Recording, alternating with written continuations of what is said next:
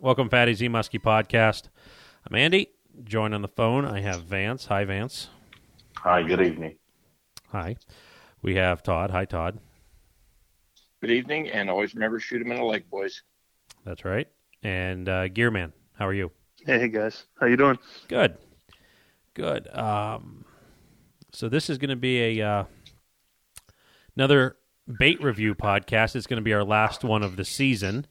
Um, just kind of giving a heads up on that about what we're uh, going to be going down. But before we get into that, we need to thank our fine sponsors. And our first one, as pretty much always has been, Fat AZ Muskie Products. FatAZMuskie.com. That is the website. Uh, on there, you can find links to our store where we have baits and rod holders. Not too many baits, but rod holders for sure. Um, you can find a link to the podcast and just a nice, cute little homepage. Um, that's about it. I really cut that down over the last few years just to make it pretty streamlined there. But uh, bait wise, Muskie Tackle Online, I believe, would has some left. I don't know um, exactly how many because they have placed another order, and uh, so that usually means they're low. But you can check out them and Team Rhino Outdoors. Team Rhino has standard colors as long as well as exclusive colors. So uh, check out those outlets if you're looking for some baits. And uh, I'm not going to go too long winded. So Muddy Creek. Muddy Creek Fishing Guides, mcfishandguides.com. Check out our website, get a hold of us, booking for 2022. It has well underway. Uh, April, May, we're going to be fishing in Pennsylvania, probably a plethora of lakes there. And then uh, starting in uh, Memorial Day weekend, last Saturday in May through November, we'll be fishing up at Chautauqua Lake. Get a hold of myself or Vance or Muddy Creek. Anyway, you want to do it. And uh, if you know when you're you're coming up next year for a vacation, get a hold of us because the days are already filling up. So, uh, you know, sooner the better. Try to get your date, and we will get you out there and try our best to get you on some fish. Shout out to Ranger Boats for sponsoring Muddy Creek in this show. Uh, get all your Ranger boat needs at Vic Sports Center in Kent, Ohio. Uh, check them out for Tritons, Starcraft, Starwelds, um, a used boat inventory that. Never mind. I just got a text from Andy that said echo, so I'm gonna go under. I'm gonna go under the blanket here. I'm like a ghost now. Ooh. So thank you. Thank you for interrupting me. But Well, uh, I know, was also sending out- you. I was getting ready to send another this. text to say text that you got this because some God. background information that people don't know is if I'm picking up some weird kind of sound, I'll try to like discreetly send out texts, and a lot of times it's not you know felt or heard or acknowledged. And I have a string of text blowing up just to try to get attention. So Oh yeah. this time it actually became um, uh, I, I know that you you got this text as I was typing out the next one saying text to let me know that you got this. Yeah, it's great. Check out Vic's. Um, check out Vic's for all your boating needs. Croix rods, best rods on earth. Uh, I just sent a rod back in that uh, had broke, and it was one of the old Triumphs. So I'm wondering what they are going to. God dang it! Um,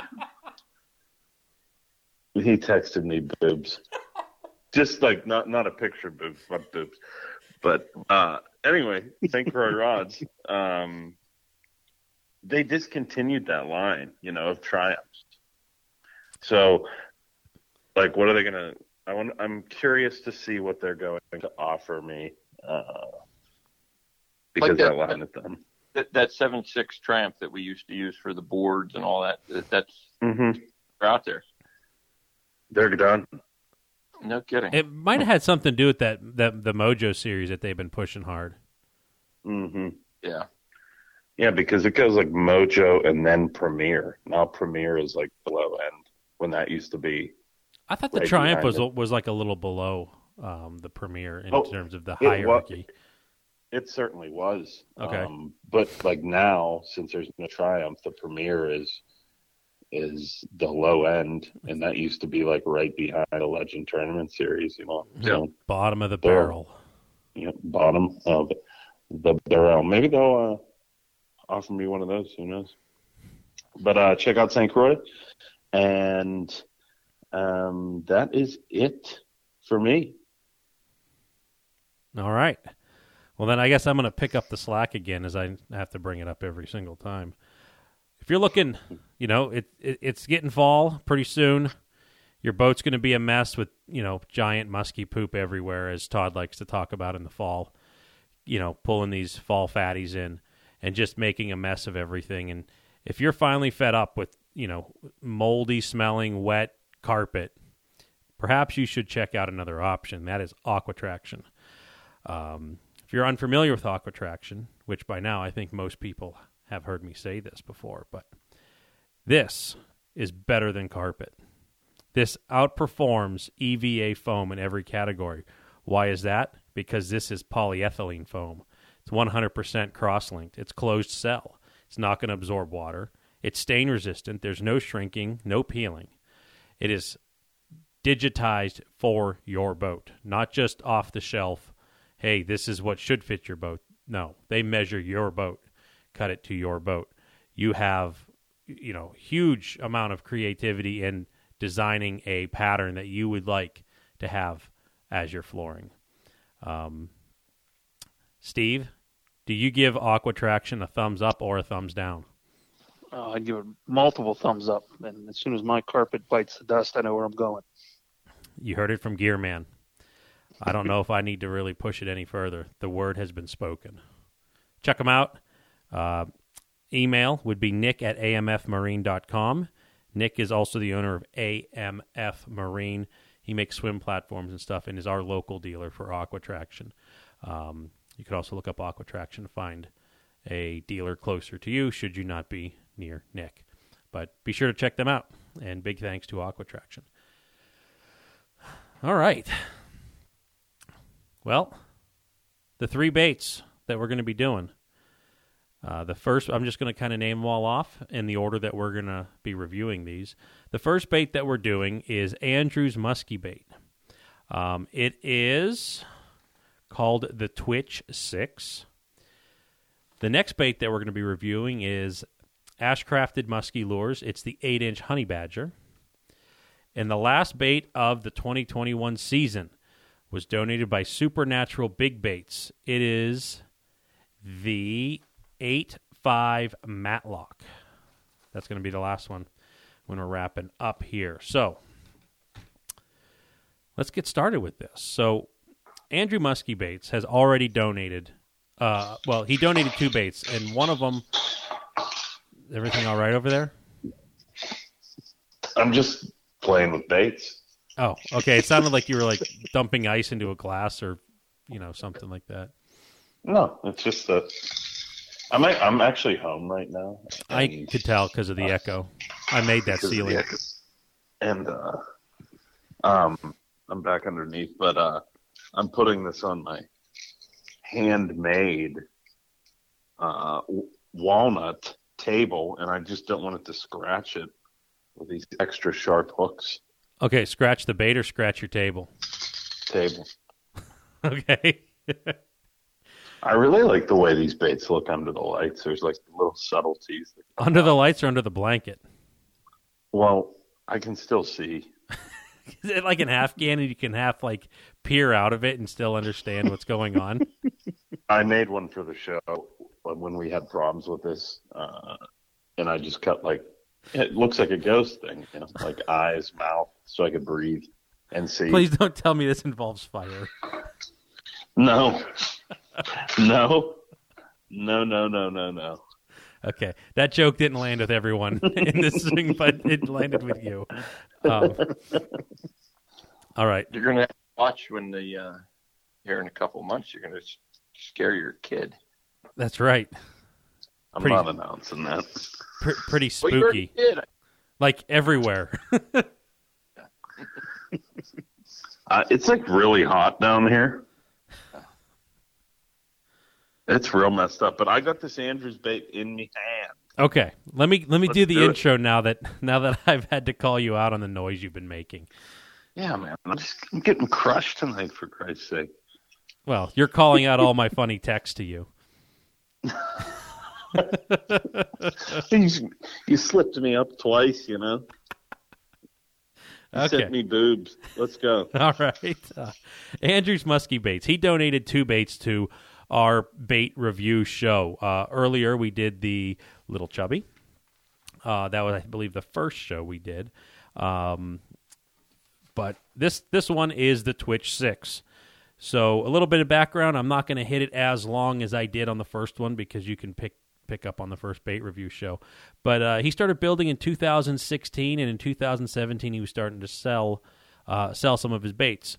Uh, he sells primarily on Facebook. Uh, he also has some baits in brick and mortar stores. Mark's Bait, Tackle, and Ammo. If anyone remembers me uh, doing that plug years ago, Chautauqua Reel Outdoors would be another one. Uh, his baits are made of cedar, and um, I got to watch because I'm going off the other review sheet. But um, Andrew, he's he's up in uh, up in New York. I'm trying to remember if he's chapter 69 or chapter 70, but he's a uh, at least the last I knew, he was an active active member of Muskies Inc. So, uh, real big thanks to uh, Andrew and his donations here. But let's talk about this Twitch Six. This Twitch Six. So, if anyone's familiar with Andrew's bait lineup, I'm going to say that like this bait body kind of mimics like his original baits, like that his uh, his trolling baits that he made.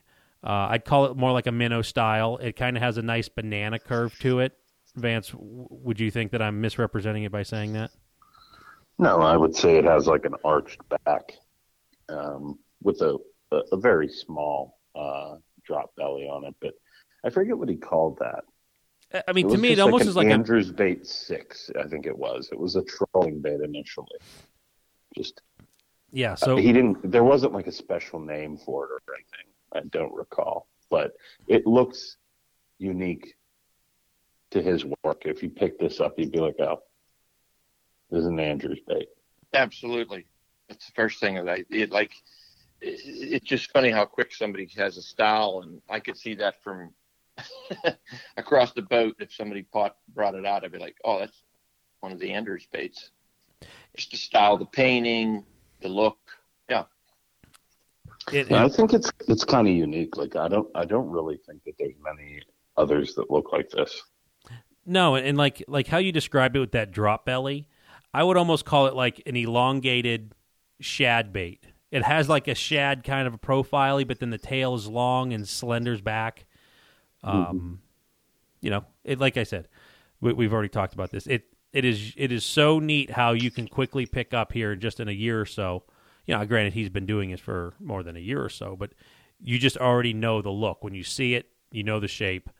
Um, so he kind of has that. That's kind of his thing. Um, so a little bit of history on this bait. Um, this was actually one of like the first baits that he was tinkering with in 2016. Um, and I'm, this is going off of my uh, little interview phone call I had earlier today with him. Um, early, early in his attempts in 2016, he wanted it for trolling and quickly find out that it didn't work for trolling with the way this was set up. So, pretty much pushed it off to the side um, until like the fall of 17. So, uh, roughly a year and a half later, just kind of let it sit there. You know, he ran. He, he knew it ran kind of shallow, and he he kind of played with it for casting. This is a casting bait. Um, even though a, lot of times when you're looking at uh, what would typically be considered a crankbait, which I think a twitch bait is a crankbait, um, you know, a lipped bait, you immediately kind of think of trolling in the musky world. But this one is it is meant for casting. Um, as he quickly found out that with just like lip size and angle and all that stuff. Um, it really hasn't been for sale. Just you know, some people might know of it in passing. Um, some of his close friends, you know, they have them and been using them. He he has been using them probably since 2017. Since you know that's what I just said.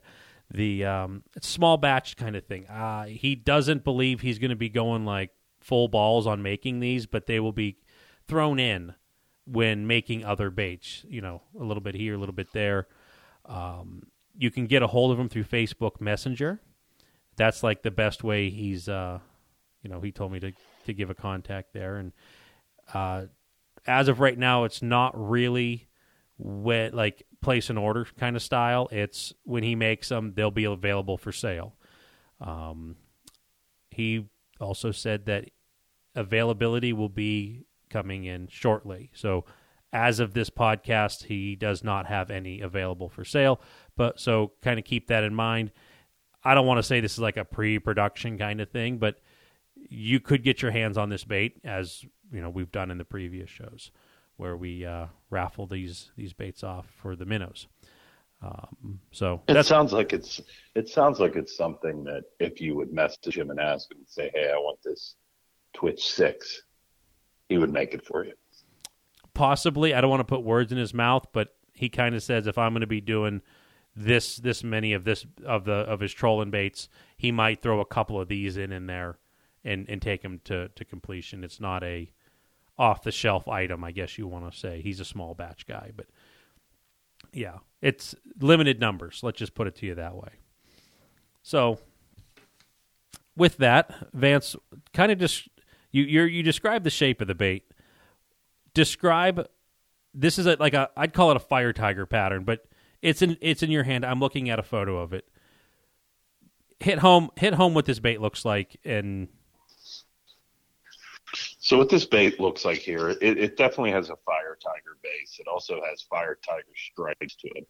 Um, you will notice a uh, greenback that fades into somewhat of a chartreuse yellow, and uh, it has an orange breast and tail on it.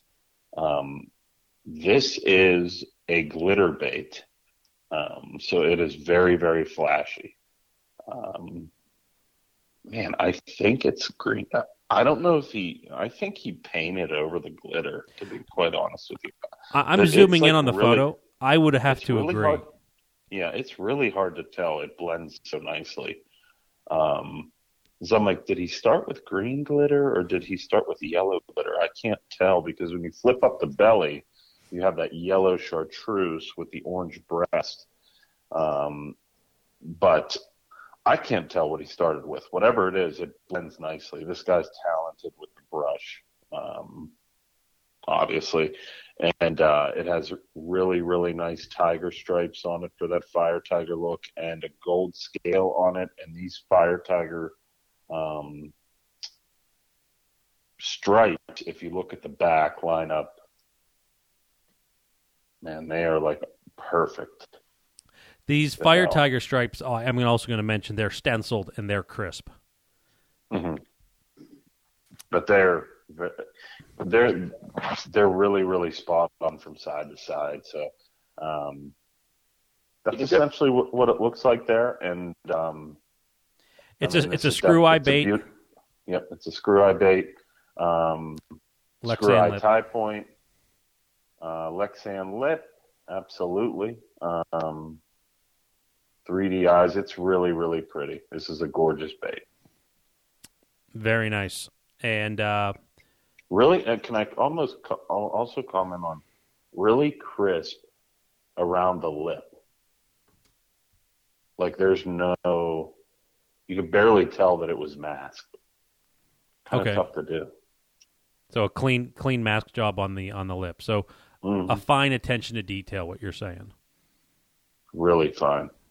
When you look at these things under the light, and I have like ultra white lights in my basement, you can see all these like little details. And when you paint, you can tell that it's like an extra step and stuff like that. He put the eyes, like prior to the eyes, there's like these this like little emerald hue to it. Um, you know, a step that he probably didn't need to do, but he did it anyway because it's badass. And uh, just really cool stuff. Yeah, and this is uh, this this bates price range is right around forty dollars. Um, the reason I said Wow. range in uh, about forty dollars is because they're not really for sale yet. So that's going to be expected to be in that ballpark when when they are available. So, all right, anybody? Uh, you know, we have Gearman, Todd, and Vance. They all ran the baits. Um, Vance has been talking uh, between Gearman and Todd. Who wants to talk about the bait first? I'll go. Uh, man, I just going back to that finish. Like you almost have to uh, probably that glitter in there, but it almost looks like it's a foil bait at a distance. You know, when I first picked it up, I was looking to see see that. So the, the finish is incredible. I mean, You're Uh, noticing the really, really tight scale. I was about to Yeah. say that. Yeah. Pops. Yeah. Yeah. Yep. And it, and I'm doing that right now. And yes, you can see that, but then you just pull it in. It's like, oh, yeah, it's there's not perfect scale.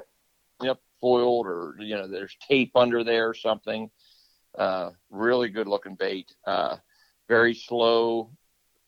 Well, well, um, so reeling that thing real slow.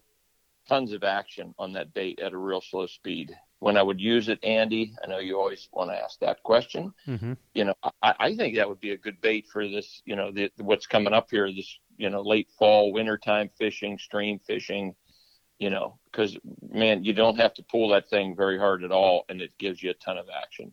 Will not take a lot of speed, but it's not made to. Uh, lots of lots of wiggling going on there at a very slow uh, retrieve. What would you almost kind of call it like a it like a wake bait? Like if you pull it slow enough that it doesn't dive, is it up there kind of wiggling, making? Yeah, I'm sure it would stay up there. It's not gonna. It doesn't get real deep for me. You know, it didn't get didn't get real deep for me. hmm uh, sort of the opposite of that other little bait he sent us, which I was not expecting it to get deep. I thought that one, oh, this is going to get down there a little bit, but you know, fishing in the tight weeds, you know, on a nice calm day when you can really work a bait, not going to work good on for us on Chautauqua with a 10 mile an hour wind, you know, because you can retrieve that thing uh, pretty slow. But on a nice calm day, working some weed weeds pockets and stuff. Uh, stream fishing, I could see it being a really good bait. Nice, Gearman. Tell me about your opinion. Well, and and you know, I'm kind of mirroring a little bit of what Todd said in fishing it. Now, where I fished it is a very nice, clear, kind of calm lake. The day I was on it with the submerged weeds, and I, I thought it fished really nice above those weeds. And it's one of those baits. You know, we, we talk about baits that take some effort and skill to kind of work, and then some of those baits that you could really just hand to a beginner, and it would probably really catch fish. This is one of those that you could hand to somebody. You can put a lightweight rod with it, and they could just cast and kind of retrieve straight, and it has a ton of action coming across those weeds. I was just convinced something was going to nail it every time because it just has that kind of seductive look as it comes through uh, through the water. Now I didn't, you know, I tried it a couple ways, just the slow rolling. We talk about the slow rolling type of technique, just kind of reeling it in slow. That part, you know, again has that nice action. But then I also tried the, the twitching aspect of what's in the name, and it, it you kind of rip it, and it does like a nice type of uh, kick, if you will, and and so it had a lot of nice action that way. But what I like about it is the fact that you know, I'm always looking for those kind of finesse lures that I could put on a spinning rod. Cause I like to carry that musky spinning rod with me. I like carrying the bait caster. I like carrying, you know, the fly rod. So I, I like having that uh, uh, lineup, and this one fits really nice into that spinning rod. It's it's one that could cast a mile because it's lightweight, so it really cast it well. And uh, like I said, you can work it different ways with the the twitches, or you can just straight retrieve it, and it had a lot of great action. So so that that's where I think that the applications would be good, and it's great, like I said, for a beginner as well as uh, any advanced fisherman that really can get that action with the twitch. So that's like that'd be my comments on it. That's your comments, Vance. How about you? Yeah, I'll piggyback off of off of Steve there. Uh, this is something that I could hand to a beginner, um, and it would work really well uh, with just a straight retrieve or a tap and a reel and a tap and a reel. Uh, just very simple cadences uh, to get the action out of this because it does have a lot of action in it at a slow retrieval. Um, so it's great for a, be- a beginner uh, to throw. It would be something that I'm like, okay, I don't have a raptor that I can't get the jerk bait down. They can't get a buck, keep a bucktail out of a weed. Um, let me give him this, you know, and uh, you know, just do whatever you want with it uh, because it's going to have crazy action. It's going to dart and uh, do all these sorts of cool things. Um, but as like an advanced fisherman, I would see somebody saying like, you know, I downsized my lure uh, that day and picked this up and threw it out there as a twitch, uh, and and you know had a successful day because of it. I was thrown, you know, say like a big Jake, and they didn't want that, uh, and then I grabbed this instead, and boom, they hit that. Uh, I could see this uh, being a nice marriage with that scenario. Um, I also want to want to say that uh, I love the name Twitch Six. It's cool. It reminds me of like Pick Six football. Um, very cool name.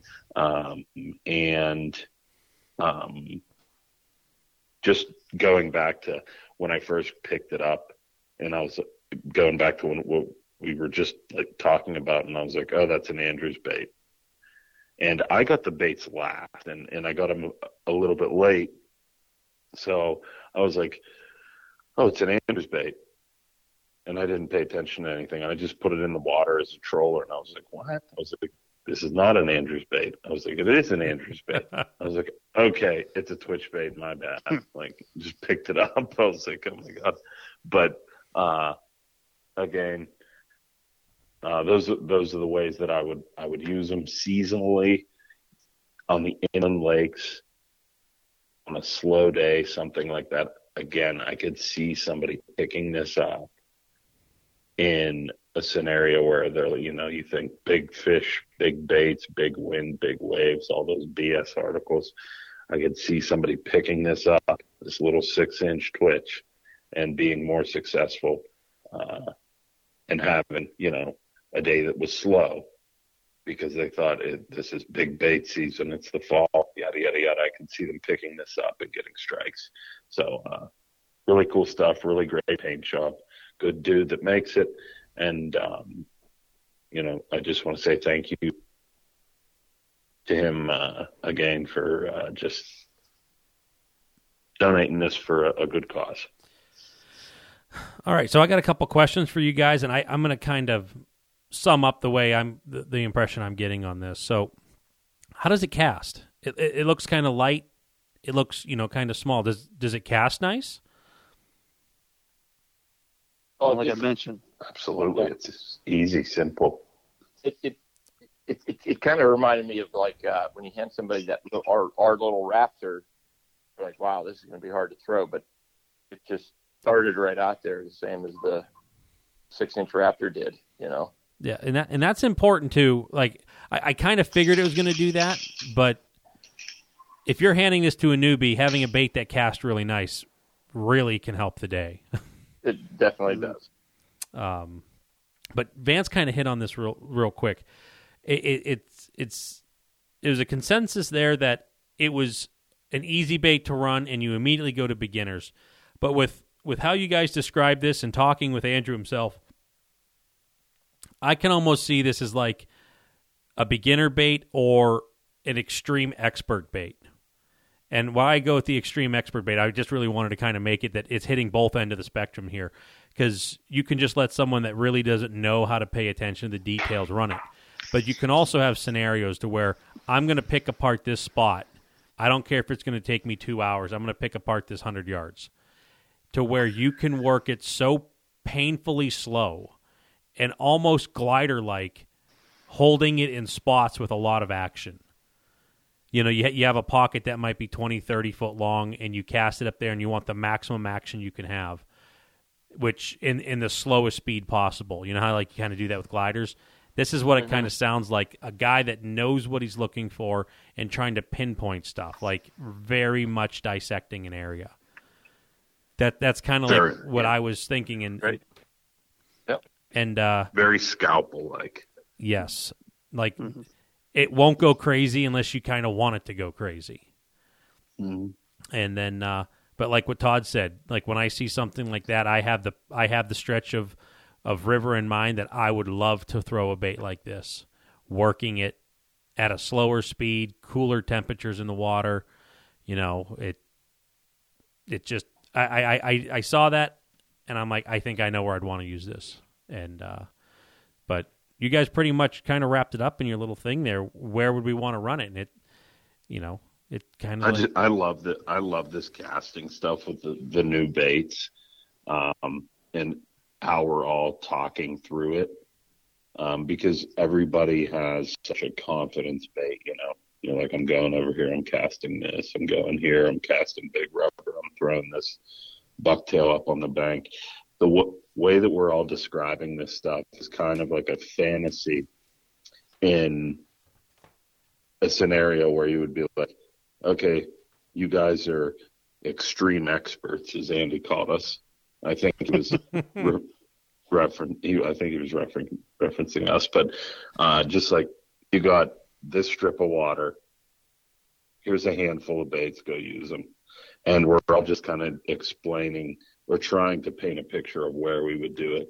And it sounds like quite fun. If it was like, uh, you know, with this bait review, it's like kind of inspired me to, um, well, daydream, but uh,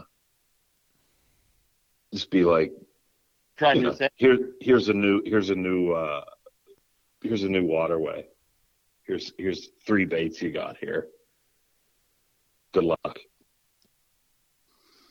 Yeah. Advance. th- Mhm. Those of us who don't fish, like me, that's called virtual fishing. Yeah, I guess I kind of had like a, a flashback there of, you know, but it, this is all what what it reminds me of, you know, and um, I like it. Nice. All right. So, anything else you guys want to add to the Twitch Six? Okay. I want a whole name like Twitch Six. How about like T Bone or Coco the Monkey? I like Twitch Six because it's like pick six. Yeah, it, it, it has that, that same kind of feel to it. All right. Thank you, Andrew Muskie Bait, uh, for your donation. All right, we're going to move on to the next one. This is the Ashcrafted Muskie Lures 8 inch Honey Badger. So uh, we did the, I think it was also the first podcast where we did the 6 inch Baby Honey Badger. I want to make sure I said that right. Yes, the Baby Honey Badger. Uh, this is the 8 inch version. It's a little bit bigger, obviously by two inches. It weighs uh, four and a half ounces and has three aught hooks. So it weighs more and has bigger hooks. They are made from hardwood, and in this case, it is oak is the uh, lumber of choice for the eight inch, whereas the six inch was a maple product. So some of the things here that I want to kind of hit on, and this this is like a common theme so far with at least the first two baits. Um, this was a repurposed bait. Um, like I like I talked about with the Andrews, it was going to originally be a trolling bait, and then it it kind of got shelved. This was also going to be a trolling bait, believe it or not. It was a crankbait, and this crankbait did not work, believe it or not. And kind of that story that is that that's kind of like I think most bait makers that screw around with you know just trying to make a bait has kind of hit that my glider didn't work i'm going to turn it to a crankbait. My crankbait didn't work i'm going to try to turn it into a glider kind of thing because i've done it both ways. I've, I've had them fail and i'm like well i'm just going to put a lip in this. Well i'm going to take this lip out and put some lead in the belly. Um, but it's it's kind of neat to see how all this stuff works you know you you you kind of stumble and you, you you set it down but you're not done with it and then you go ahead and uh, um, you know you pick it back up and you, you kind of make it make it work. So this was originally going to be a crankbait. Um, you know having failed several times at the crankbait and then kind of made as a glider. So the funny thing is once he repurposed the original one as a glider he uh, he got it to work then he painted it. And you know because that's that's what most people do. Hey this thing works. I want to i want to have this thing look nice. I'm going to go fish it well once he painted it he forgot where the lead was he forgot how to make it because it was all painted over. Which That, that, That's insane. Hilarious. I've done that. I, I, I genuinely like this story because Yeah. it's me. can relate. Yeah. It's it's me. So I mean that that's really cool that it you know, that's kind of how all this started was I was going for one thing and I ended up doing this. Um but it, it is good. And here's something else that's kind of funny. The the first attempt, guess where he got the wood from? No one's going to guess. Okay, you're all wrong. D- dumpster. Pallet wood. That's close, but not. Uh, you're not going to get this. The first one that he made, it came from the floor of a fire truck. Oh, jeez. So like an old timey fire truck. It had the oak flooring on it, and uh, he doesn't really know what happened, uh, like the whole story of the wood, how they got it, where they got it, you know, all this stuff like that. But it very well could have been planed down, and you see how thick that bait is, Vance. How, it's thin. It's just like the the baby honey badger. Yeah. Um, so it, it very well could have been planed down to take out some of the, uh, you know, who knows? But that's that's where it came from. That the the original one's wood came from the floor of an old timey fire truck. So, kind of some neat background stuff on that on how this thing started. You know, the the first one started out as a crankbait after it had a uh, it retired from the fire department. You know, probably full benefits and everything. okay, that was a joke that failed. Um, but anyways, Yes. Ashcrafted Muskie Lures. You can find him on Facebook, and uh, you know to order anything, just go ahead and message him, and you know kind of take it from there. Heard it, tell him you heard it on the AZ Podcast Bait Review. Um, like I've already said, it's a glider, and I'm going to let Vance kind of describe what this glider here looks like. Okay, so this is an eight-inch glider uh, with no tail. There uh, is screw eye construction on this. It has golden mustad three aught round bends hanging off the bottom side of it. That's two of them. I know that hook because that's what we use on our Raptors. And there is that wonderful uh, indicator on the nose. The reflective prob- tape.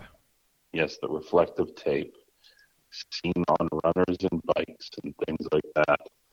Uh, it's a wonderful indicator to watch what is uh, to to track that bait coming in. Um, this particular bait, eh, that's my favorite part out of the bait. Outside of the action, I love that thing.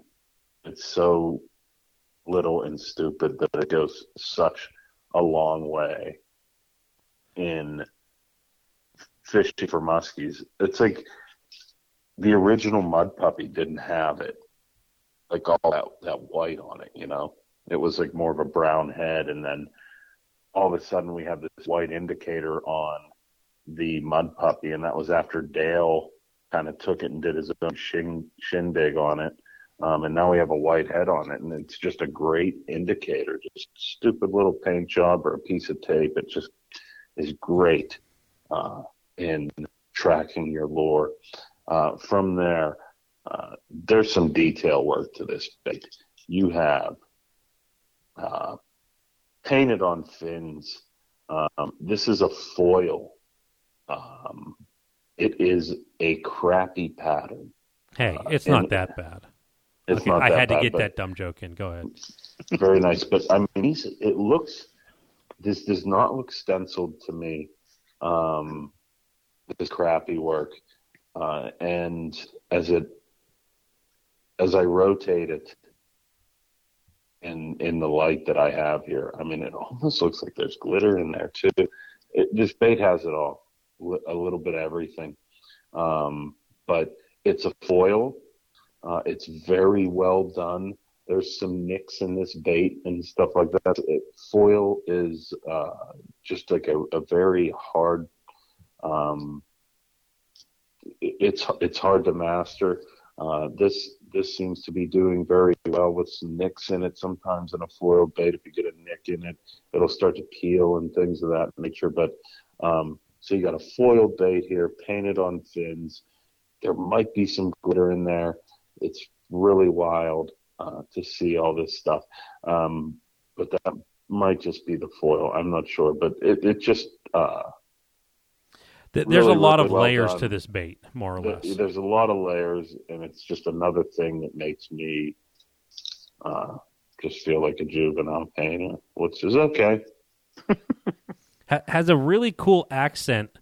It's not overdone, but the red gills. The red, how does it? How does it look like that? It looks like a Kool Aid bleed. Right. It does. It looks like a Kool Aid stain on a, on a shirt. How it just kind of fades Yeah. out real nice. It's on the bottom half of the gill plate that is stenciled on there. It's it's subtle, but it's there. I mean, th- th- there's it's about half the gill height, and it's it just it fits really nice. Well, isn't isn't the the the side fin also a little translucent? Oh, it's extremely is. translucent. Yeah, I mean, it looks like a real crappie. Yeah, it's it. You know, it's really freaking cool. Yeah, it's it's very cleanly done. Um, but again, you know, that this is another bait that I, I'm a little bit shocked at its price. Um, you know, after we kind of describe this, he says that they uh, they go for about forty five to sixty dollars, depending on if it's a foil job or just a regular paint. That's still for for this level of detail. That's that's a pretty good bargain. It is. He's stuck in the past like we are, Yeah, and he's doing a lot more detail work, though. You know, right, right. like extremely fair price for what the market is right now. This thing's absolutely stunning. Uh, it works fantastic, and I mean, you have it all here. You have fins, you have little details. It looks just like a crappie. You have foils, and it comes in at a very reasonable reasonable price. So Yeah, and and another thing, and we're going to find this out. This bait works well. hmm So, Gearman, tell us about how this bait works. Well, I, I think it's no secret of my love of the baby honey badger from the last show uh, that we did on the first bait review. Oh yeah, I mean And it so- was so thick we could cut it with a knife. So I was so it was, excited. It was Thankful. disturbing.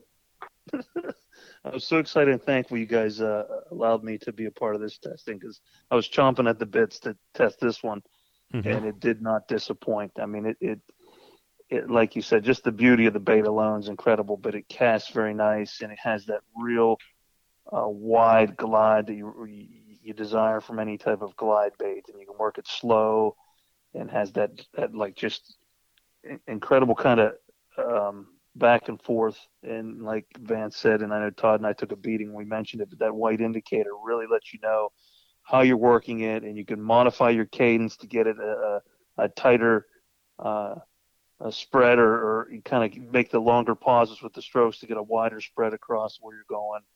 Um, it, it it actually works slightly different, and I, I don't know how to describe it than the baby honey badger. I don't know if it's because of the, the obviously the eight inches, or if it's the density of the wood, or what. Um, it, it just has a slightly different type of glide to it. Um, I, I, and it's hard for me to describe. I think it's because it might be a little heavier. That the honey badger kind of has a little uh, glide tail off at the end. This one has a more kind of abrupt uh, uh, stop to it at the end of the glide, which again both are, are triggering factors and, and definitely could be a, a, a lure that complements each other based on that ending at the end of the the stroke of the glide. So uh, just an incredible bait. Um, you know, after the the first time I used the baby honey badger, um, I, I hit him up on Facebook and he hooked me up with some. So I, I have a feeling I'll be doing the same with these because it's just nice uh, glide bait and it just has a lot of appealing qualities and it works works incredibly well. So I'm a huge fan, as I was on the the littler cousins. Um, and so just I can't say enough. Nice, Todd. Let's hear your thoughts on it. Yeah, I mean, I feel the same way like Steve. I mean, we really, I mean, that that that small, the the little honey badger, we really like that bait. And uh, and uh, I have a little interruption here with my wife and dog. Did you did you get a, te- a text that said boobs? Like, no, no, no. I I really like that little one, I I think I like this one even better. It was a little bit more like a uh, uh, the glider that I'm used to. As, as as Steve said, like a little heavier, a little little more snap to it. Uh, the other one was very. I mean, as we said, uh, you, you could take a five minute cast with that other one. It would just sit there and glide back and forth. I was a little more comfortable with this one, you know, with some wind blowing and, and trying to fish it. Uh, a little bit heavier, a little bit quicker fall, you know, sort, sort of what I'm used to. Uh, what, what kind of bait depth do you think you'd get an average run? You know, on an average retrieve, how how deep do you think it's at? I mean, for, for, for the gliders that I've used, you know, I would say it's like the standard, uh, you know, definitely getting a little deeper than that other one. But, you know, with that pause, you could let it settle in a little bit more and it would sink a little quicker. So you could get it down into that pocket a little bit easier than you could the, the, uh, small one, the baby honey badger. Uh, but, uh, great paint job, easy to use, glided. I mean, great, great bait. Todd, let me, let me ask you: Did you notice um, at the outer end of the the glide, it just reacted a little different than the baby honey badger? I mean, I could. It's Oh, yeah. hard for me to try to describe what was happening. It just seemed like there was something different I there. think it's, I think it's probably the tail. That's your inner bass. Yeah, that that that tail, you know, uh, you know, relating it back to our baits, it just, uh, you know, the tail sort of uh, on on our raptors, the tail settles that bait down a little bit. Mhm. I think I think that's the same thing that, that you're seeing there. That I felt, you know, the tail sort of settled that thing down a little twitch, and it would just do the thing, come back back and forth. But without the tail, you know, maybe you had to twitch a little bit quicker, or you know, jump on a little quicker, uh, you know, to get it to do the glide. I think the tail acts like a little bit of a rudder, and Yeah. keeps it settled in, you know. And without the tail, you might have to work work it a little bit different, but that's that's the kind I'm used to using. Yeah. So, So I'll, I, I, I'll, no, go ahead. I was gonna I was gonna kind of comment onto that. I noticed that with like some of the bigger gliders that I've made in the past, they they do some different things than the smaller ones. It could just have been the mass on on, on Mhm. how I was doing it and just like the body profile because it you know it did seem quite a bit bigger. Um, even though it's just a you know a couple inches longer, it was it was taller. It's fifty percent heavier with only two inches in length difference. So th- there's some there's some things going on there. There's some weight stuff, but um, yeah, there's there's just that I, I've noticed that too. Like I have I have this big ten or twelve inch glider I made from a hunk of pallet, and it it absolutely just acts so different than some of the smaller ones that I've made. You know, like on the on the end of the glide, sometimes there's like a delay like when you, when you'd pop it. Now I'm not talking about the honey badger right now, but you know I don't know if Steve noticed this between the six and the eight, like the the, the quickness, how sharp it turns. Was there anything like different there that you picked up? Well, I th- well to me, I think the baby turns a little bit more, so it's a little sharper. So, like Todd mentioned before, you get a five minute cast out of it. This one I don't think did that, but it had a you know it had a, just as wide of a glide, but a more uh, deliberate forward type of motion. And but I, I just think at the end of it, it was more of an abrupt stop, which, like I said, I think is a, a triggering aspect in its own. And that's why I just l- love these two together. They they just look similar, but that extra two inches in weight just makes it almost a, a different glider, if you will, and, and kind of different uh, triggering actions at the end points of the glide. And I, I just it was, I thought it was so subtle, and I noticed it, but I'm just having a hard time really articulating it. Uh, Well- Well, here, here's a here's a here's a scenario like on an abrupt stop on a glider where it kind of stays there is kind of an advantage um, to the fisherman because on that abrupt stop, boom, if that thing sits there and that fish wants to hit it at that point, Yeah. it has a second look at it and you have the time to process in your mind like, okay, just hit. I feel weight and I'm going to set the hook, uh, which is an advantage uh, to this glider with that abrupt stop. Yeah. Um, and and gliders are so touchy uh, in general.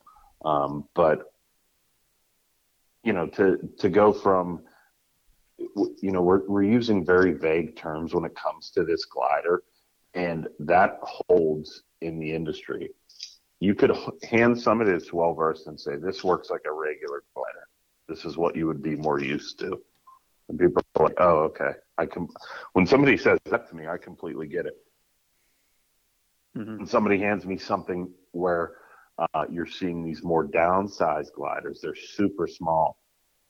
Um, you have to like cast it out there and and get the cadence, and you're like, okay, maybe on the second cast, I can work it a little bit differently, and I'm getting it. But if you hand somebody this and you're like, yeah, this is just kind of like you know, this will work like a regular glider. People get that, um, and I would say that that that this is where that bait is at. Um, it works like a standard glider, uh, and people love that, and I like that about it. I like that abrupt stop on it because it's such uh, on its glides because it's such a um, you know meticulous bait when when you're glider fishing. Um, and there, there's just so many factors that could come into either getting the strike and landing the fish or missing the fish. Uh, that stop and that hang time on in between the pauses, or I mean, in between the twitches, um, could be, you know, the difference between a catch and a, uh, you know, a missed fish. So uh, that's what I uh, noticed about it when I picked it up, I was like, this works like a regular glider to me. Um, and uh, I love it. The, there's there's things about that like when you go from a, a small glider to a larger glider like this, uh, weight is so important. Uh, on on his smaller glides, it's the hooks are, are great. It's this it's a little six inch glider. Boom, that thing hits it's probably going to be hooked up. Uh, on a bigger glider, you're trying to hang these hooks around. The fish might grab it and it doesn't get those hooks. But it and its advantage with that abrupt stop and that sit there in between the glides, that could that could be uh, you know the difference between it where it picks up where the little one has a good hookup ratio. Um, and this goes for all gliders. Uh, you know, to the eight inch where you're trying to figure out like how can I put these hooks on here? What, what's you know where's when it's gliding, boom, they're they're all over the place. One's left, one's right. That hang time, that little abrupt stop, could be uh, you know the money maker in catching that fish. So um. I like it. Uh, very easy to use uh, for for glide fishing. Uh, these gliders are getting more simpler to use for people that are uh, experts or um, you know green with it, and uh, it's always nice to to pick up a glider and be able to use it immediately um, with ease. So very good. Uh, to kind of wrap up the the honey badger. Um, we didn't really talk about this. It is also a screw-eyed bait. It's using this the standard 092 screw eyes, which I said that. Okay, I don't remember that, but okay. Uh, 150 pound split rings. Um, it does have a Lexan like stabilizing tail on it. Um, that that is epoxied in, epoxied and pinned.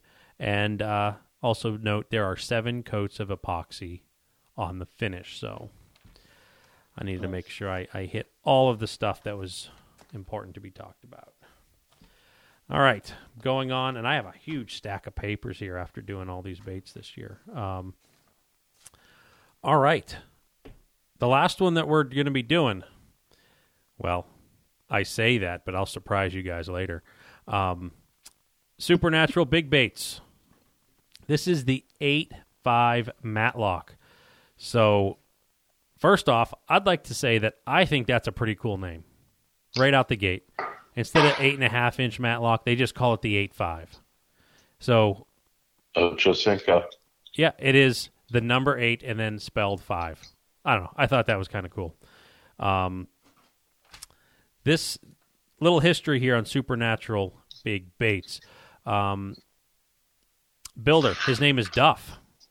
I'm not sure his last name because that's all I've I've gotten was was Duff on everything, and uh, I had a really long conversation with him yesterday. I mean, we're talking close to 40 minutes. Um, The Simpsons. so um, Anybody get that? yes, Wasn't it Duff Duff Man Yeah. is thrusting in your general direction. Okay. Very good. So, anyways, Duff, um, he started making baits, kind of tinkering around, have, having a good time with it in 2005. Um, as he described it, he was a furniture maker by trade, and he was like a weekend warrior when it came to making baits. Uh, he's had, uh, you know, in college, a lot of lot of courses uh, that had to do with design, and you know he used that in his trade of you know making furniture. And you know, as it started to kind of get rolling, you know, a few years later, like a lot of these stories are, um, 2007, he kind of went, "Hey, I'm going to be making musky baits." Um, it was not an easy, it was not an easy road to kind of get your name. 2007, you know, the internet's kind of starting to get going.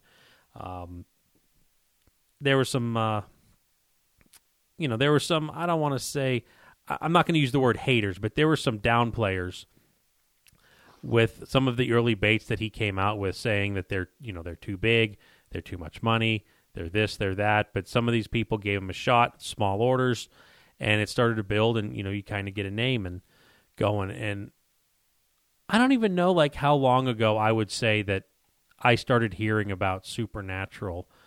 Um, Vance Todd, when do, how many years ago do you think you heard of them? Four. I was going to probably say four or five. Um, so they had been out for you know ten years, nine, ten years prior to that. So, Todd, do you feel that that was about right? Yeah, I mean, uh, I remember him being at one of the shows we were at. Was it Chicago? Man, I, I can't remember Chicago or. He was definitely Ohio. at a couple of was the a- I mean, yeah, there was Ohio. Mhm. I mean, when this bait first hit, it was unique.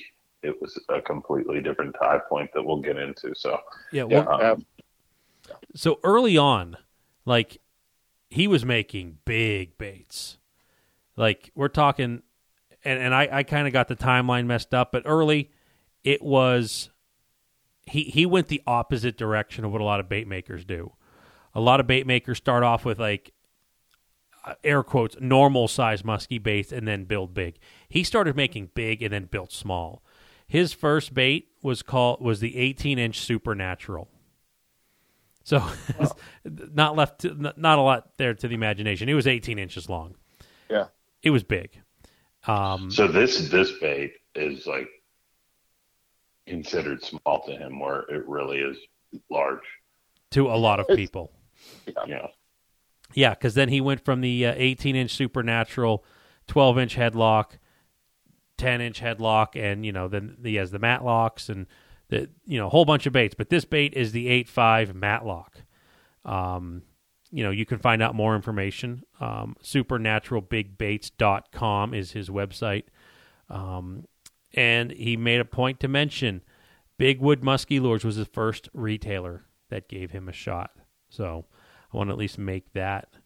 Um, the let's talk about.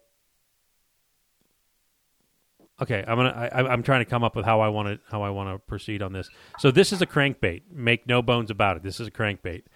Um, there, as I said, well, what, how how deep do you feel this goes? And obviously, there, there's two ways to answer that. There's a generic answer just to get people to smile and walk away. Um, the other is it's really complicated. And truth be told, just about everything is complicated. Remember the saying, painting is easy until you know how. So he says that on the deepest setting in ideal conditions, you might get that bait down 24, 25 feet, which is pretty deep in my opinion That's insane. he kind of kind of goes for like a three to one ratio at three and a half miles an hour. So without getting into whole big physics lessons of line diameter, leader, what you have for terminal tackle, water temperature, speed, line out, where's your tip, wetted line, how much wetted line is in it. Um, he's just saying around three and a half miles an hour. A ballpark figure is if you have 30 feet of line out, you're 10 foot deep. The three to one rule. It's a good ballpark. Um, so he his his tie point, as Vance already mentioned. So I wanted to I wanted to I'm, I'm going the route I wanted to go. So I'm coming back to this tie point. Vance, describe the tie point. Okay, the tie point. Uh, there is a cylinder that freely moves uh, north and south. What keeps it on the lip is a split ring. Um, and you can move that thing up. It's almost like a piston. Um, and that split ring keeps it there. Uh, there are three different settings for this bait. There is one close to the nose, there's a middle grade one, and there is one close uh, to the end of the lip in this crankbait. Um, the best way I can describe it is that piston style look, uh, and what's keeping it connected is a split ring. It is unique to supernatural big baits. Very, very cool. And this tie point can freely pivot. That is a that is a design purposely put into here. And how he got the concept and since since running this and gotten getting popular, there has been it has spawned um, similar designs on on mm. other on uh, other bait brands. Um, mm-hmm. But I felt this was important because you know you can come up with any i like some of the best ideas are spawned from like the most normal things you do in life and it just hits you right. So the concept of having that tie point pivot and why it helps it walk at speed. This bait wanders left and right as you're trolling it. That's that's kind of the whole point of this. And he got that concept from literally walking his dog. As his dog was on the leash, it would go from one side of the sidewalk to the other. And he noticed that the leash would rotate the collar around the dog's neck, not really affecting the dog at all, but it would just it would kind of freely go to one side or the other depending on how the dog was wandering. And uh, he says, I got to try to figure out how I can incorporate a design feature that allows this to happen. And what he what he kind of came up with with that tie point was, and these are this is this is the interview coming from him at the eight. He feels that at three miles an hour, that thing is going to walk four foot off center. So it could have an eight foot extreme to extreme wander, which is a lot of side to side movement. I don't disagree. Do you, Vance Todd? Did you guys know? I mean, uh, Gearman Todd. Did you do you guys notice that? Oh well, yeah, and I, I have some uh, the 12 inch matlocks. I have some 10 inch matlocks. So I'm familiar with this bait, and this sucker moves.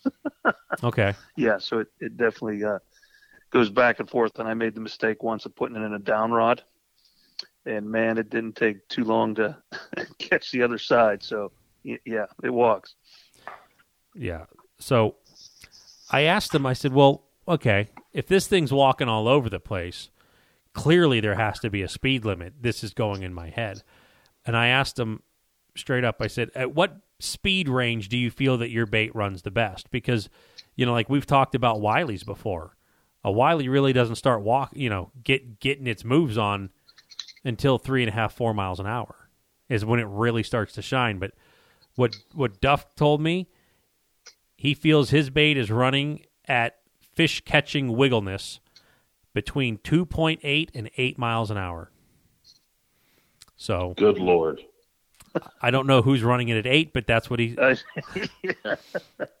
moving. That's crazy.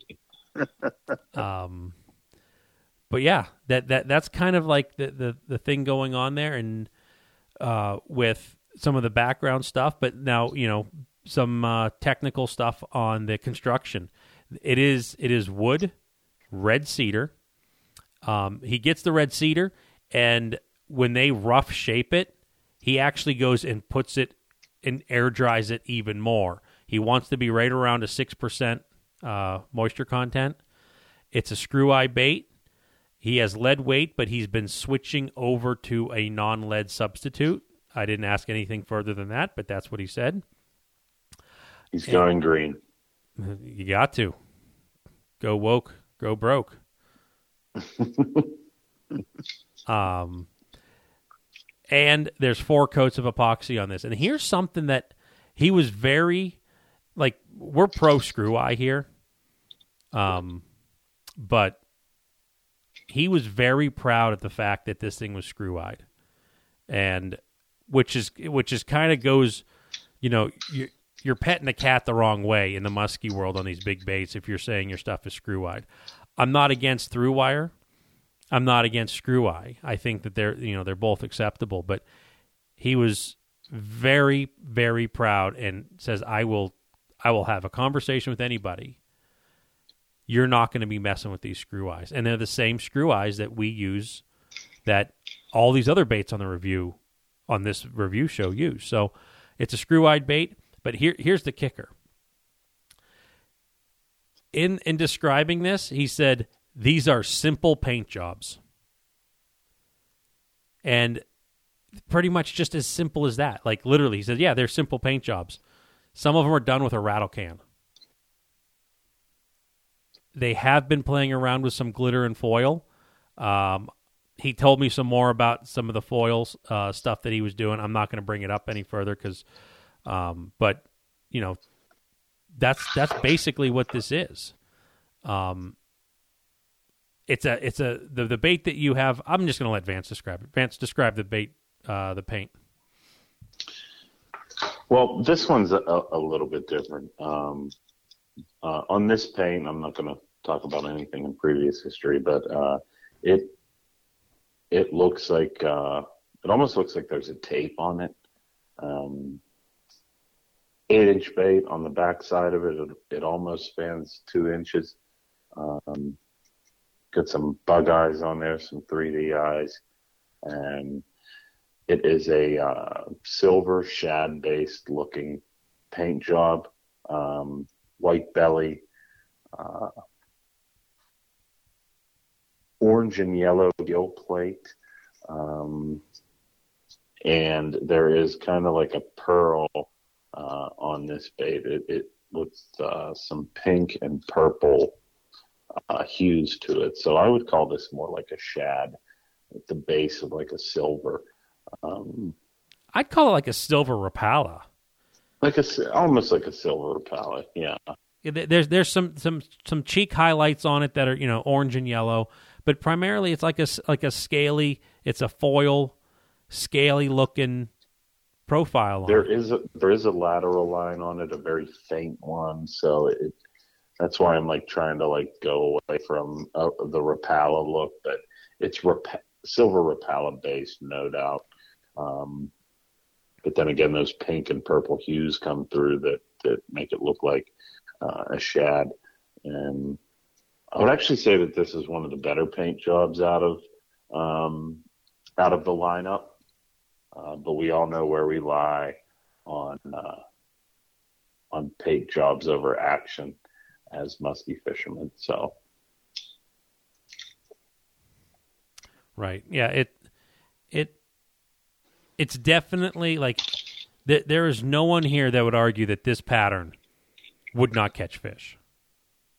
Correct. And, and it's it's refreshing to see a high end bait maker be like, yeah, I don't think that the fish really care. This is this is this is adequate for what we're doing, and how can you disagree? Yeah, and it also looks like uh, where the screw eyes enter in the bait, it almost looks like there's like a pilot hole or something like that. So it's also digging into the wood, and there is also epoxy going into it as well. Um, and that's how we actually uh, fix screw eye baits uh, that we want to continue to run, i.e., Wiley's. That that's after hundreds of, of A lot of on them use. and things like that. You know, lots lots of use. You know, we, we use epoxy and then put a screw eye in it, and then it's a done deal. It's not coming out. Um, it almost looks like that is uh, It's odd that they're sideways. that too, but that's how I'm also like getting into Yeah. this like little like, Yeah. pilot hole that has epoxy down into it. It's it doesn't look like it's going to come out. You know, so it, it's uh, They, the they are they are pinned. secured. It's it's very secure. The, the bait body has some heft to it. It has some thickness. Mm-hmm. At like close to two inches across the back, I would say. Um, and then on uh, it, its broadsides, I you know you're looking at probably three inches. Yeah, the, the profile height you say is about three. Yeah, maybe a little bit better, uh, but yeah, three inches. It- when you pick it up and hold it, you feel like you're holding something of, of substance. Heavy, Yeah. very heavy. Maybe these walking baits need to be weighted that way, just like a glider is. Um, interesting. Yeah. So I mean that's that I mean you got a great website you can go you can order directly from the website. There's also a whole bunch of um, online retailers. Team Rhino Outdoors, Muskie Shop, Thorne Brothers, Muskie Tackle Online. Those are some of the big names. If you're looking to, you know, if, if you're saying thinking you're going to kind of want, you know, to to explore this or pick a few up here, um, those are some great great avenues there to get them. Um, I don't know. Let's. Uh, I didn't start with Vance first on any of these other baits. Vance, tell us how this thing ran. This was a walking bait, and you're gonna hate me right now because I came out of my uh, my shell, and for sound quality, uh, but runs pretty extreme, uh, and I, I the way that we run a spread, I, I can't even put that in the down rod. I mean, you you absolutely can, but like what I'm used to, I'm not putting it in my down rod. If I'm doing something like short lining, I need something long line uh, next to it uh, because the walking is ex- it's very extreme. It it's does- eating up real estate that another bait would be sliding in. Correct. Yeah. So like big board situations where you're running a couple baits, maybe only two rods off of your boat in a big, uh, in- big water situations. Absolutely. Uh, run those things off your boat in that situation where your other lures are out on large boards and things of that nature. Um, it's absolutely crazy how much this thing walks. Uh, just unbelievable. Um, definitely a, a strike trigger. Uh, if you have it running solo, where you can set it up on your boat that way, where it's it's kind of on its own island, uh, have fun with it. There's a lot of action that's going on, and it's hard to pin down on. It's it's doing different things all the time uh, w- which is which is neat. You know, maybe it walks two feet once, and then it boom, it takes an extreme over over the other side to four feet. Uh, then it comes back and does that same thing. It's absolutely wild.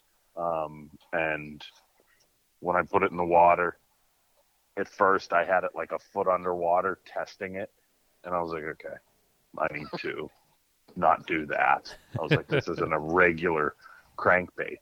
I was like, this thing is, you know, this lip is uniquely designed for this thing to go. Boom! I put it in, in a in a uh, in a down rod, keep everything away from it, and then then I can see it working uh, like crazy.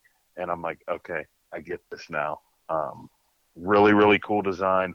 I love that it was something new in uh, the musky world. That it was relatively uh, in a short amount of time. You know, we say four four years ago that this thing was like a mass production. uh, where he was like, "Yeah, I'm gonna go. I'm gonna go after this." Four or five years ago. Um, that's pretty. That's pretty recent for something so new to come out and be successful to make this thing walk the way it does. That you're getting copied, and people are like, "Yeah, this is." You know, you got a metal lip, you got a Lexan lip. Uh, one's rounded, one's squared, and now you have this uh, supernatural lip. Uh, super cool stuff and uh, wild, definitely. Uh, love it at slow speeds because it is doing just crazy. I think I think the slower you go, the crazier it's it's going.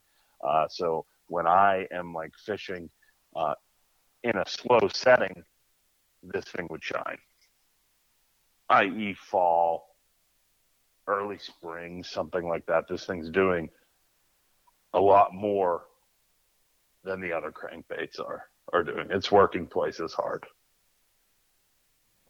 I like it. Um, let's go, Todd. Let's go you next.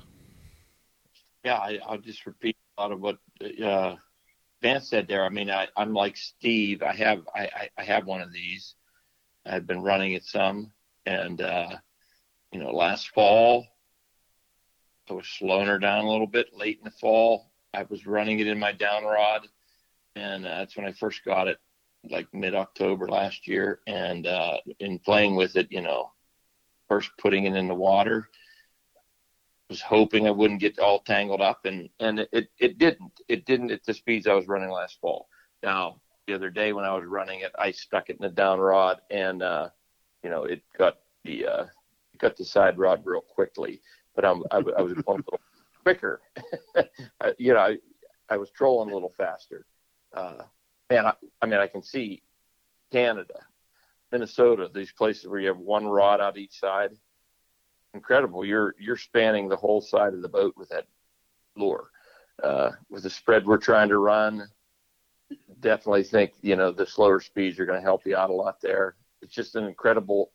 I've I've said this from a long time ago. I've always said when someone says, "Oh, this bait walks back and forth," and you know my initial thinking when I hear that, I mean, there's other baits that do this, the ziggies, the you know some of your the the boss shads. Uh, it walks back and forth. That means it's a tangler, you know. But some of these guys got it dialed in, and that that style has it dialed in. I did. I've never played with the lip, uh, the different tie points.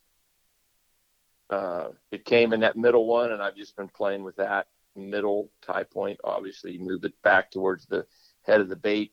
It's going to get deeper.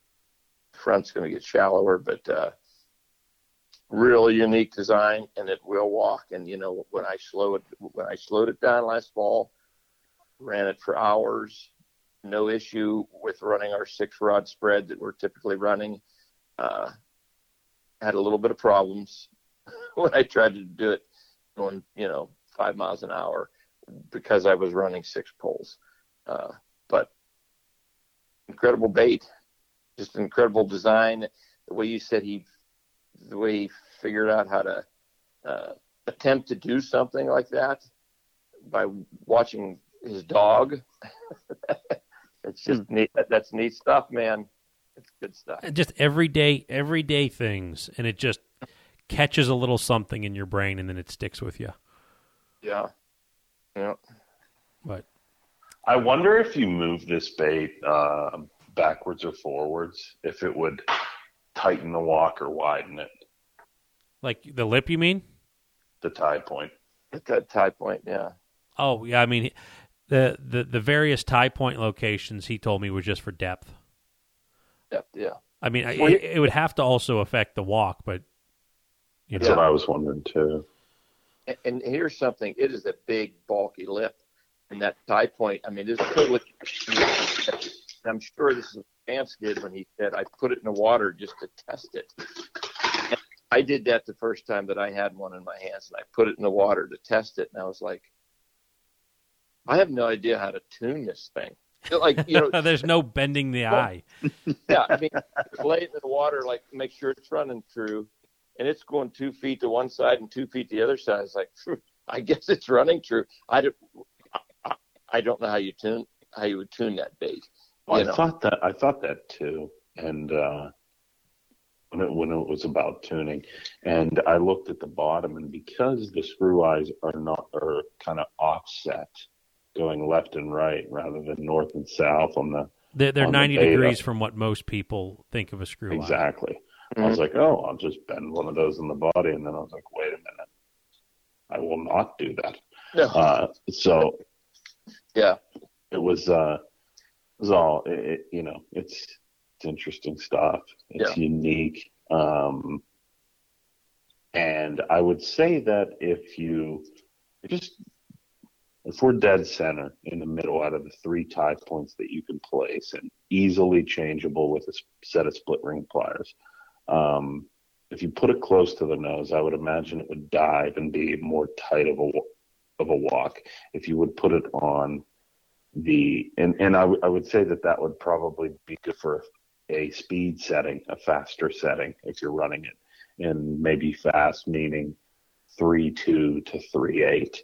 Middle is middle ground.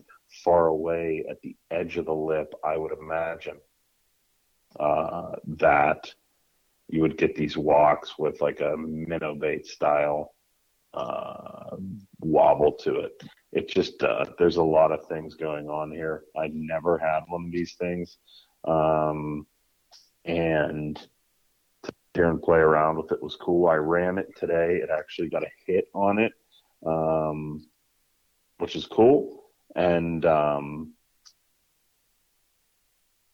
it was real musky teeth that are in there, and uh, it was uh, it's just something that I'm not used to using. Some, uh, some with that being said, just the extreme walk that it has. Uh, it's just something I'm not used to. Very, very cool bait. This is a large bait to me, and it is the smallest one that they make. That's right. Gearman, let's hear your stuff.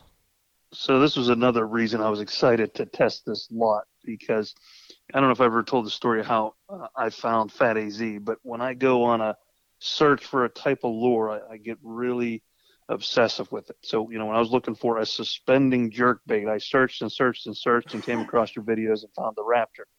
Well, the same type of obsession on when I started getting into my trolling thing. Uh, I said, I'm going to find the bait that walks the furthest. And so in the searching, I came across this headlocks and matlocks. And, and so I had the 12 inch and the 10 inch and I, uh, and man, they, they walk like crazy. Now I've, I've tested the three different settings and I haven't noticed really a difference in width of walk, but I mean, it, there might be there, but when you're talking the difference between like eight feet and six feet, it's hard to see because this sucker's going all over the place anyway. So I, I, just love those baits. Um, like Todd mentioned, when I first tried it, uh, it, it fouled everything up because it hit that side rod. And, uh, yeah, but and and I was going a little faster with it. But this thing, it, it's just a fascinating bait to me. It has like a cult following, and there's like Facebook pages that are just dedicated to people catching fish on these things. Big bait, walks all over the place, like we mentioned a hundred times and it's just cool to really see in that water because every time you think it's going out to that extreme, you think it's going to blow out, but it doesn't. It comes right back, and it it uh, and I've never even tuned any of mine, so I I, I assume it's an auto tuning thing with that kind of pivoting head. Uh, who knows? I don't know. I, I just never had a problem with any of them running. Now, again, I don't have 50 of them to test out, but it was cool to see the eight and a half inch uh, version because I'll be honest, I didn't even know that was out there. Uh, and so that was really fun to, and the way I ran it as the day I was fishing, I was casting and I wanted to go from like one weed edge down to the other. And I didn't feel like putting on the motor. So I just put the trolling motor on 10 threw this thing in the water and I was going about three miles an hour. And I, I turned my active target back to watch this sucker in the water. And it, it was just cool. It goes, it, you know, has a pretty, pretty good, and I'd say he was pretty accurate with the, the depth profile he, he suggested because that's about what it was. I had about maybe, uh, almost 30 foot of line on, maybe a little less, and it was close to 10 feet. So, it, but it was running back there. It just you could even see it like kind of going uh, in and out of that kind of cone. It wouldn't disappear because the cone was wide enough, but you could just tell by how strong that signal was. That sucker was was moving back there. So it's a really cool bait. Um, just if you want something that walks like crazy, I don't know if anything out there that does more than this thing. So it was just fun to test that time when I was kind of trolling around with it. And I was just convinced something was going to come up in that screen and appear and either follow it or hit it. You know, it just it just has that fish catching kind of feel to it, and uh, and it just has a lot of heft, and it just it, it's like a quintessential musky bait. You know, you think of a big bait in the fall that you're going to troll and you can troll slow. I never took it up to eight miles an hour. Uh, that's pretty fast. Uh, but uh, I've definitely trolled the other ones in the like five to four range, and then this one at three, and they, they just still walk. I mean, that, that just definitely a a wide bait, man. It's it's cool. Good deal. So what we got here is we got a a big bodied bait that can handle speed, that likes to go all over the place, and I think that we pretty much all agree. I, I would say that this this to me is a this is like a fall fatty bait. Just I don't know that that's kind of what I see because it if it can if it can handle slower speeds and still have all that action, that's kind of like where my mind is thinking is cooling water and just you know you let it kind of get down there and let it do the work for you. And that's also yeah, probably why we uh, chose this one to do last, along with the the slow rolling twitch bait here and the bigger glider. That's why we did this on purpose.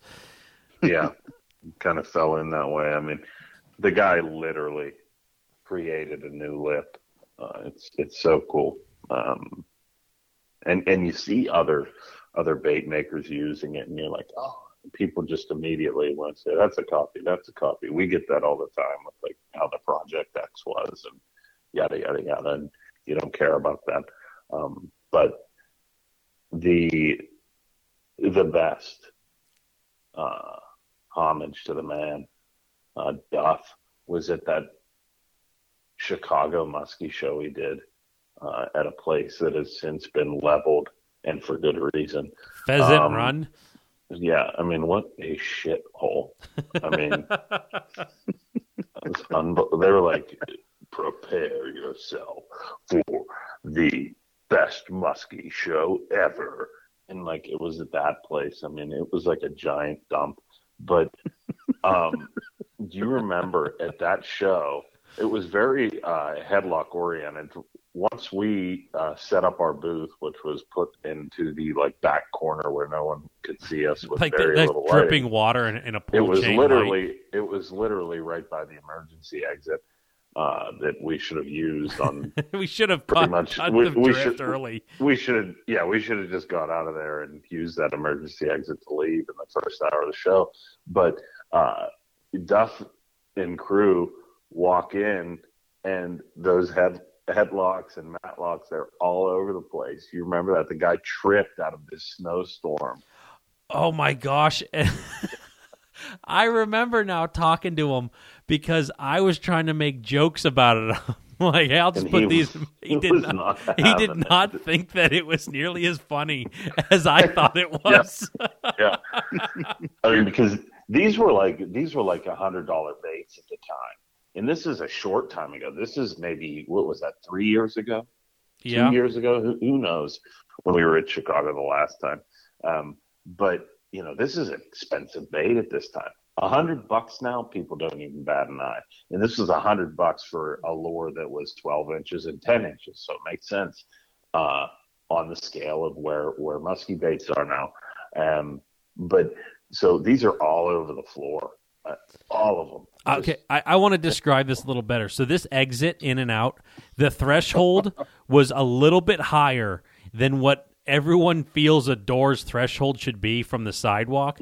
So they were pushing this cart with these bins of these headlocks and matlocks and you just kind of you give it a little running bump to get up and over it.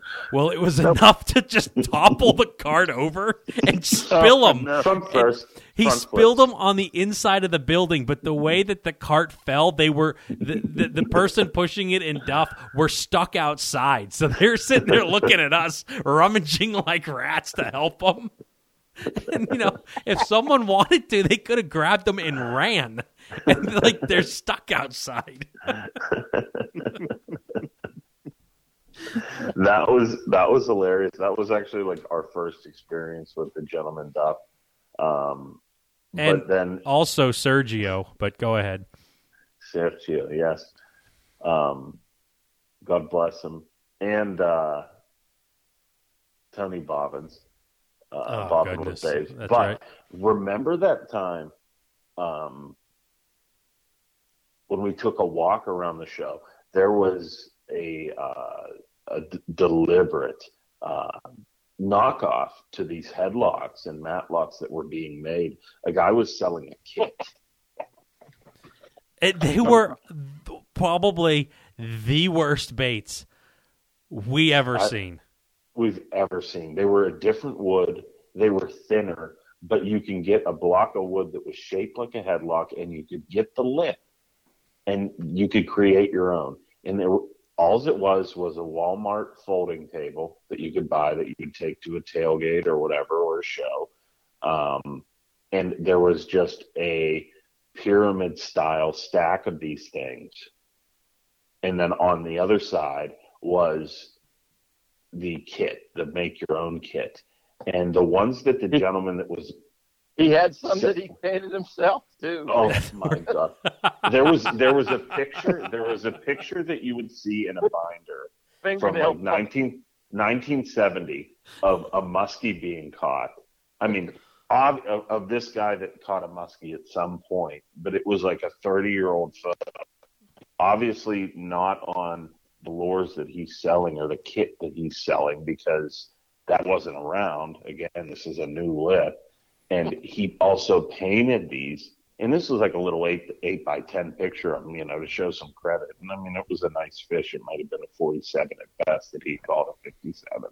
But uh, that stack of homemade painted things was in frickin' sane. I mean, you would pick up a bait, and there would be huge glitter on it, or there would be just big racket can splatter on it. And How about that would be it. You no, could smell how- it. You could the smell it. epoxy? But if you Th- there would be it- a side yeah, completely void of epoxy. One side was void.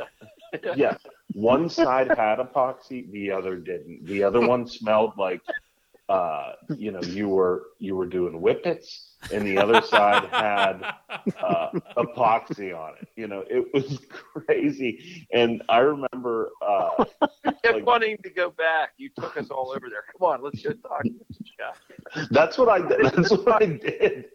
I was like, let's one by one go over. I was like, you guys gotta Yeah. see this.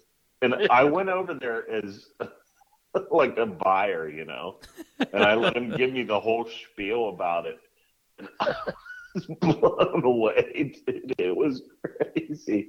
I was like, uh, and after I came back, I was like, all right, now your turn. You go. Okay, you gotta go over and talk to this it was crazy. Didn't he say That something great. like I sold one the whole show? well, there was that lore swap at the end in one of like the 27 meeting rooms. Didn't he like carry an armful there to unload them? On like his epic fail. Yeah, he took him. Didn't even want him there. I mean, this is no joke. You're picking up a bait that is like bare wood on one side, the other side is red, and has glitter on it with epoxy. The other thing is bare wood. It was crazy. I don't know I'm how we got to. I'm- This was not supernatural. This was a knockoff. not supernatural? but it felt like it was supernatural because it wouldn't make sense at this big hype show. To It's have like a horrible knockoff right next to you. right next to you that was just a complete pile of garbage. Dead center in the middle of that show. He got a better No. better real He got a estate than better us. grip than us. Dead center. We- Yeah, so this is like how good of spot we were at. People would round the corner and just kind of like stretch their neck out and look and like nothing, and they wouldn't even walk by. Like it wasn't even worth their steps to. They'd sooner cut the corner than to come by us. Mhm. It was so freaking funny. What I mean, what that was amazing. Like that guy got that a better boot than us. His was like dead nut center. Just walk into the show, you're gonna find him four booths down. He was like next to freaking Team Rhino. Yeah. Yeah. So Rhino and uh, True Glide. He was right across from True Mhm. Glide Baits. Yeah. Yeah. someone that had bar fighters was near him. Yeah. like all the all the uh the heavy hitters and high baits were like right there and collectibles. I- and uh I, I mean, I think I know how the conversation went down. He probably gave him the sales spiel to, to like the, the the promoter slash like coordinator guy that's running the show, and he's like, "Listen, I got the spot for you. You're going to be a big draw." Anyways, that's a fun Apparently, it story. was. He drew all three of you there. Well, he, he drew Vance's attention, who then said, We have to go. I was embarrassed. It was embarrassing to go there. It- there's only so much BS smile I can put on my face. And there just, I didn't have it in me to let this guy pour his heart out and like, like have that desperation look of like, dude, my wife's going to kill me. I thought I was going to turn a quick 10 G's and I didn't even bait. he looked. He definitely looked homeless.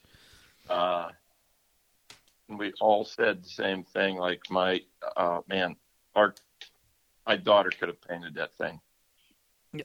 like, did you do this last night? Is this like, Yeah. is this what Is that why there's no? Is that why it's still? sticky and your fingerprints to- stuck in it and a big hair? big in, in the sides that did have epoxy on it, it wasn't uh consistent. It was like epoxy bubble, blotchy. and- epoxy blotch. Yeah, it was amazing. Four coats on one side, and none on the other. yeah, probably the, due to the fact he had no wheel and he just did it and like he Yeah, probably th- yeah. epoxied it and then sat it on some newspaper. So when he picked it up, it kind of ripped and left ink prints in it. Hel- helps him walk more. a little heavy on one side. All right. Well, thank you, Supernatural Big Baits, for for the donation. Um, I mean, we great baits. All of these baits have been great. I, I'm really appreciative to anyone here who has um, donated. All the listeners, all the people that you know have been part of the raffles. These will go up here in the next week or so. Uh, we're going to let some time go, let people listen to this. We'll we'll do what we've been doing, but I do have a curveball. Only one person knew that I was going to do this, and I told him Monday. We got one more bait to review. Gen 2 swimmer. Are you guys familiar with this? Very. Vance? Didn't know, know we were going to review it. I know but that's why it's a secret, and I just dropped it on you guys. so, so the new swim bait, the one that we've been playing with the molds, Mhm. uh, the whole new process, different eyes, and all that. Let's do a quick review on that, and I'm gonna try to get one made, and we're gonna ship it out with the with the group, although it's not gonna be in the photo. Um, so we've re- we revamped our swim bait, the six inch. We got all new molds, all new wire harnesses, new lead molds, a whole new process on this thing. Um, you know, we're going to talk probably more about it here next spring as as the shows get close. But um, I'm I'm just going to go ahead, Gearman. Talk Yes. talk about it since since you're like not vested in it like we are. Well, so here, here was the cool thing. Um, one day, whenever Andy's, when I was up around his house, and he was showing me the new molds and showed me the new process of the of uh, bending the wire and where the lead was, and he says, "You know what? I'm going to make you one, start to finish." I mean, it was it was so cool to watch because he bent the wire, he actually melted the lead, put it in the mold. He said, "What color you want?" I got to pick the color. He held his breath. Yeah, held my breath from the lead fumes. But he melted the the put the harness in this new like uh mold that they have or he created and poured the the rubber in and let it cure and then he had the, they have these new eyes they have. It's not like the um the adhesive eyes. These are like plastic inserts that he glued in and and man it was it, it, and I've been fishing it quite a bit. It's it's just the process was cool. The style um, it's it's a little more round, if you will. I mean, it, it has definitely the same profile, but the top of the old swimmers was kind of like slotted, like you'd just if you were to take your thumb and kind of drag it across the back, it had that kind of concave uh, look to it. This this has a little bit more rounded back. It doesn't quite have that, and and man, it, it just fishes incredible. It has a, it has a little bit a little bit more of a forward glide on the drop when you kind of do that yo-yo fish with, you know, kind of fishing it up and down. It obviously swims clean when you you bring it right in, and and as you guys know on a past podcast, I'm I'm in love with the six inch swimmer, and I have 10 million modifications that I have set up with it from just the standard swimmer to double blades in front of it, all the way up to the A rig that I've stuck three of these on, and and uh, it just man, I'm loving the, the the next generation. And not that the first generation was bad; that obviously caught a lot of fish as well. But this this next phase is, is just uh, an exciting chapter in the evolution of the swimmer. All right, Todd, what's your take on it? Yeah, I mean the evolution of the swimmer, the first bait, Andy. I Mm-hmm. mean, that's what started everything. It is. Uh, yeah, loved. Uh, I like the uh, when I first got the first ones from you when I first met you. You know, we did uh, sent you some pictures right away, and it was like, yeah, man, a little heavier wire would be nice. You know, just it would look better. Different I know split that- rings. yeah, yeah, you know, so bigger split rings, and this is doing it all just as such a much cleaner uh, bait than like Steve was saying about the top. Uh, The the top pour we we've changed how we're molding this, and it's still a top pour, but it, it don't look it. I got one, and uh, actually lost the tail yesterday. Finally failed on me yesterday. Uh, but that was a lot of fishing and uh, quite a few fish. Um, No. are you you're, you're liking the new harness and, and what we're doing with it and how it ties the whole thing in? Oh yeah, yeah, yeah. Just it just it's just nicer clipping it onto that heavier wire. Uh, cleaner bait. I mean, we had white. Has there ever been any paint sprayed on any of these yet, or is it just No, uh, Gearman got Yeah. a gold glitter, gold but glitter? other than yeah. that, they're all been pearls. yeah, which that's not a bad color, right? No, no, it is not. I like that color. Um, Vance, what was your take on it? my take.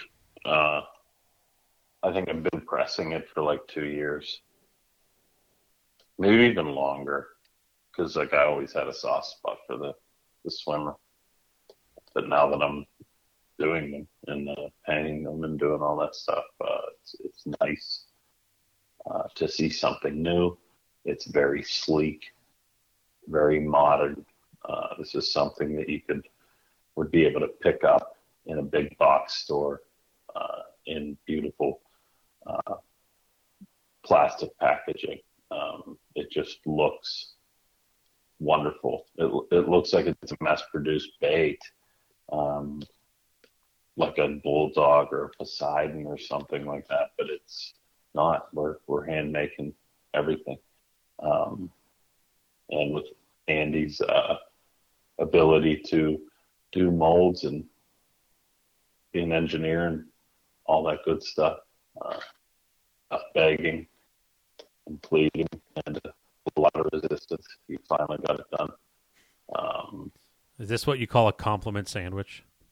yes, and uh, I'm super excited about it. And I mean, I caught seven fish. I caught. I caught shit. The clients caught seven fish on it before I had a failure, and uh, we're using a new bond coat uh, with it, um, and it's it it held up. The, uh, the the failure came in the tail after. This is a very small bait, um, and we caught big. I caught big giant fish on it. Uh, for Chautauqua standards, and uh, the tail finally went after seven uh, smashing hits. They were just annihilating this thing for so many days straight, so much that I had to grab my uh, material uh, from my house and remelt a bunch of things uh, to make these swim baits again. Um, but it's sleek. Um, I was hitting like 99% on the swimmers working. Uh, I'm still going to test them all, but this thing look it, it's it's uh, the ingenuity is so nice behind it um, that it almost looks like it's going to be 100%. I'm sure with some duds, and that's why I'm still going to test all of them prior to painting. Um, but just awesome stuff. Uh, super excited about it, and um, eventually this will continue into six. It will go from six, eight, and ten. That's our you know goal. Um, don't know if that'll be ready for show season, but we will definitely have the six uh, going, and uh, something to look forward to. Uh, these are more resilient uh, with the same thumping action. Um, just stunners. So excited about them. So, Yep. anyways, um, we have the eight inch mold that might be done here in the next week or so for for a little bit of trial and error. See how that goes. That's the that's the update. I'll on you about it. um, but so I've kind of got two things going parallel in, with with in time, you know, machine time going. I want to try to get the prototype eight out so we can have some time to play with it in the last couple months of fishing. But then we're also going to be getting uh, our production molds for you know not just doing onesie twosies with this. We can kind of go a little bit faster with with the make on these. So um, that's kind of where that is right now. We're going to be narrowing down a couple different eye options. We have two options available right now. Both are better than the sticker eyes that we've been using forever. So I haven't come up with what we feel is going to be the best option yet, but we we have two. So the eyes are different. Just about everything's different, but it looks very much the same. So, but I didn't want to spend a ton of time on on our bait. I just I wanted to at least bring that up, and we're going to throw one in um, into this. I just I'm to have to get it made here soon, and we'll uh, we'll go from there. But that's going to be our our little addition to uh, you know help the minnows, help the muskies by feeding them minnows. I'm not really helping the minnows because they probably don't want to be where they're going to go. to be honest, so Long, they do not have a nice life. No, I I think like if, if you could if, if if a minnow could understand that it's a minnow, it kind of knows its fate. So, but Bait is bait. that's right. Yes.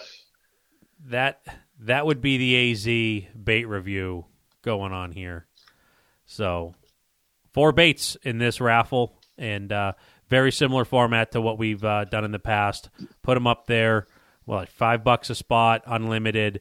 All of the money, one hundred percent of it. If you're paying attention to like Joel Morrow's post or uh, Muskies Inc. Three Rivers chapter, when we when we donate it, he always puts up a little thing that we donated that. So if you need to cross reference, but we're not we're not pocketing a penny of any of this stuff. It's all going to Muskies Inc. So uh, I appreciate everyone's help, all the bait makers. Um, in that closing statement, uh, do you guys want to add anything before we end this?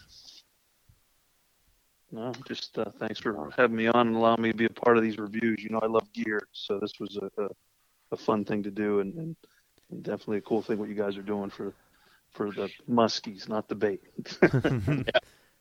Yeah, I just hope we hope we can continue that. I mean, it was fun. It was It- fun. It helps. It Some- helps the bait makers out too. Yeah. That, that Yes, that's it- nice because there there would be no industry if there weren't for the bait makers. You wouldn't get these cool little innovations in the pushing of the of the different kinds of paints and the the finishes and you know just techniques of doing things. So it was it was good fun and you know we're gonna see what's that. guys.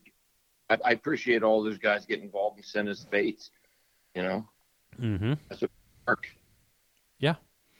Got to play with some of the cool baits that you know we might not normally touch. Some of this stuff was, you know, pre-production. Some of this stuff was one-off. It it was it it was fun. It was good stuff.